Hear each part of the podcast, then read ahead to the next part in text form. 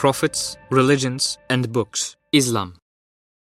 6. At one time, there were also those who asserted that the Islamic religion was hostile to knowledge and science. How could it ever be possible for Islam to stand against knowledge? Islam is knowledge itself. Many chapters of the Quran al Karim enjoin seeking knowledge and praise men of knowledge. For example, the ninth verse of chapter Zumar purports are those who know to be considered equal with those who do not know. Truly, man of understanding will take heed more. Our prophets, sallallahu alaihi wasallam, utterances praising and encouraging knowledge are so plentiful and so well known that even non-Muslims know of them. For example, while describing the virtues of knowledge, the books Ihya al-Ulum and Mawdu'at al-Ulum quote the Hadith al-Sharif, Go and get knowledge, even if it is in China, which means go and learn, even if knowledge is in the farthest place in the world, and even if it is possessed by disbelievers. Another Hadith al-Sharif declares, Work and learn from the cradle to the grave. That is, even an old man of 80 who has one foot in the grave has to work. His learning is an act of worship. Another Hadith al-Sharif declares, Work for the next world as if you were to die tomorrow, and work for this world as if you were never going to die. And another Hadith al-Sharif. Little worship done with understanding is better than much worship done with ignorance. And yet another Hadith al-Sharif states, Satan fears a servant more than he does a thousand devoted worshippers who are uneducated. In Islam, a woman cannot go and perform supererogatory Hajj or pilgrimage without her husband's permission, nor can she travel or visit others. But if her husband does not teach her Islam or allow her to study Islam, she may go and study it without his permission as it is seen, while it is sinful for her to go on Hajj without his permission, though it is a great act of worship loved by Allah Ta'ala, it is not sinful for her to go out seeking knowledge without his permission. Here is another Hadith al-Sharif in which our Prophet commands us to learn.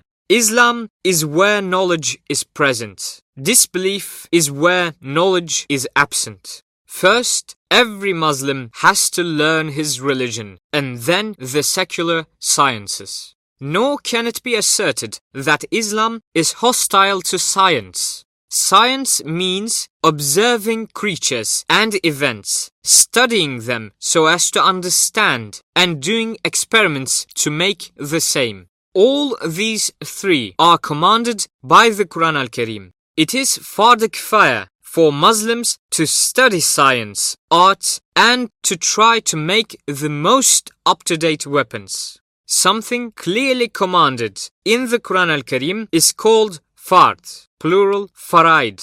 When the command is to be done by every individual Muslim, it is termed fard ain, when only one person in a community of Muslims has to do it, it is termed fard kifaya. In other words, when one Muslim in an assembly, a community, or a city of Muslims carries out the fard kifaya, the rest are absolved from that particular obligation. Our religion commands us to toil more than our enemies. One of our prophets wasallam, most vivid expressions commanding science is quoted in the 11th chapter of the first fascicle of Endless Bliss. Hence, Islam is a dynamic religion that commands science, experiments, and positive developments.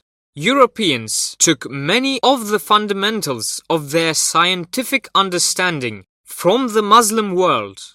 For example, Europeans thought that the earth was flat, like a tray, and was surrounded by a wall, while Muslims had realized the fact that it was a revolving globe. This is written in detail in the books Sharhul Mawaqif and Marifatnam. They measured the length of the meridian on the Sinjar Desert, which is near Mosul, and their measurements tallies with today's findings. Nuruddin Baturji, who died in 581 or 1185, was a professor of astronomy at an Islamic university in Andalusia. His book, Al Hayat, reflects today's astronomical information. When Galileo, Copernicus, and Newton studied Muslims' books and stated that the earth was rotating, their statements were deemed heresy. Galileo, as we have said above, was subjected to a trial and was sentenced to imprisonment by Christian priests. The natural sciences were also studied and taught in the time's Islamic madrasas. The Andalusian madrasas guided the whole world in this respect. The one who first explored that germs cause diseases was Ibn Sina, who was educated in a Muslim environment. Ibn Sina, Avicenna Hussein, passed away in Hamadan in 428 or 1037 AD. It was 900 years ago when he said, It is a very little worm that makes every disease. It is a pity we do not have an apparatus to see them. One of the great Islamic doctors, Abu Bakr Razi, rahimahullah ta'ala, who lived between 854 and 952, was the first to distinguish between scarlatina, measles, and smallpox, which were thought to be the same disease during that time. The books of such Islamic scholars were taught in all the universities of the world throughout the Middle Ages, while the mentally handicapped were being burned alive because they were possessed by Satan. In the Western world, hospitals had been constructed in the Eastern world for the medical treatment of such patients.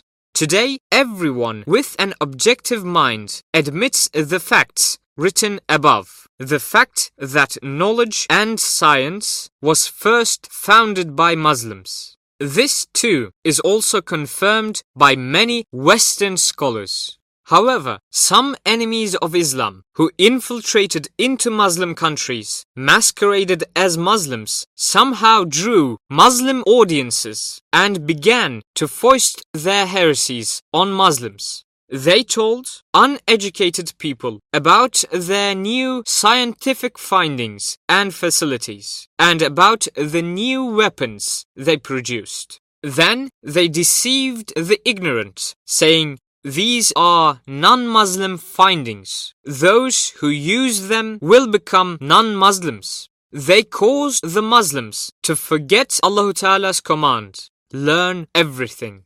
The efforts of these people was one of the main reasons for the decline of the East. The Western world became superior with its new weapons and technology. On the one hand, these insidious enemies of the Islamic religion deceived Muslims in this way, and on the other hand, they said, Muslims do not like science. They do not want constructive knowledge. Islam is fanaticism and it means going backwards. They tried to alienate Muslim youngsters from their Islamic heritage and destroy the future of Islam.